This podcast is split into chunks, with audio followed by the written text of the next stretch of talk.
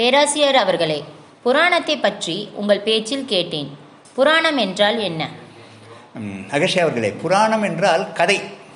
கதை தான் அதாவது யாரை பற்றிய கதை அப்படின்னு கேட்டிங்கன்னா நம் நாட்டை ஆண்ட சில அரசர்களுடைய கதை கதைகள் மற்றும் தேவர்களின் கதைகள் அவர்கள் பற்றிய கதைகள்லாம் இருக்கும். அரசர்கள் என்று சொன்னால் மௌரிய நாட்டின் அரசர்கள்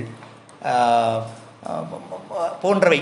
அந்த அரசர்களுடைய கதைகள்லாம் இருக்கும் அவர்கள் வந்து நாட்டுக்கு செய்த நல்ல விஷயங்கள் அவர்கள் வாழ்ந்த சரித்திரம் எல்லாமே இருக்கும் அதுதான் புராணம் நன்றி மொத்தம் எத்தனை புராணங்கள் உள்ளன மொத்தம் பதினெட்டு புராணங்கள் அதாவது மகா புராணங்கள்னு சொல்லுவாங்க அது பதினெட்டு இருக்கின்றன இதை தவிர உப புராணங்கள்னு கூட இருக்குது ஆனால் பதினெட்டுன்னு வச்சுக்கலாம் பதினெட்டு புராணங்கள் மொத்தம் இருக்கின்றன ஒரு விஷயம் அகஷய இதில் புராணங்கள் அதை பற்றி நான் சொன்னேன் அந்த புராணங்களுடைய நோக்கம் என்ன அப்படின்னு கூட ஒன்று இருக்குது என்னன்னா இந்த பதினெட்டு புராணங்களோட நோக்கம் என்னன்னா வேதத்தில் சொல்ல சொல்லப்பட்ட கருத்துக்களை பாதுகாப்பதற்காகத்தான் இந்த புராணங்கள் இருக்கின்றன.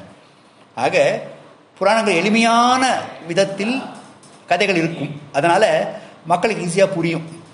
ஆனால் வேதத்தின் கருத்துக்கள் மக்களுக்கு எளிதாக புரியாது. அதுக்காக தான் புராணங்கள் எழுதப்பட்டன ரிஷிகளால். அப்புராணங்களின் பெயர்களை கூற முடியுமா? ஆ நிச்சயமாக கூறுகிறேன்.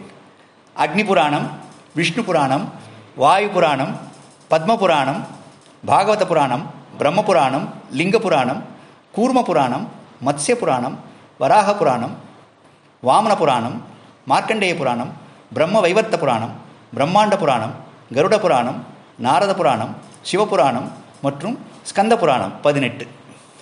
நன்றி ஐயா. நன்றி அகஷ்யா.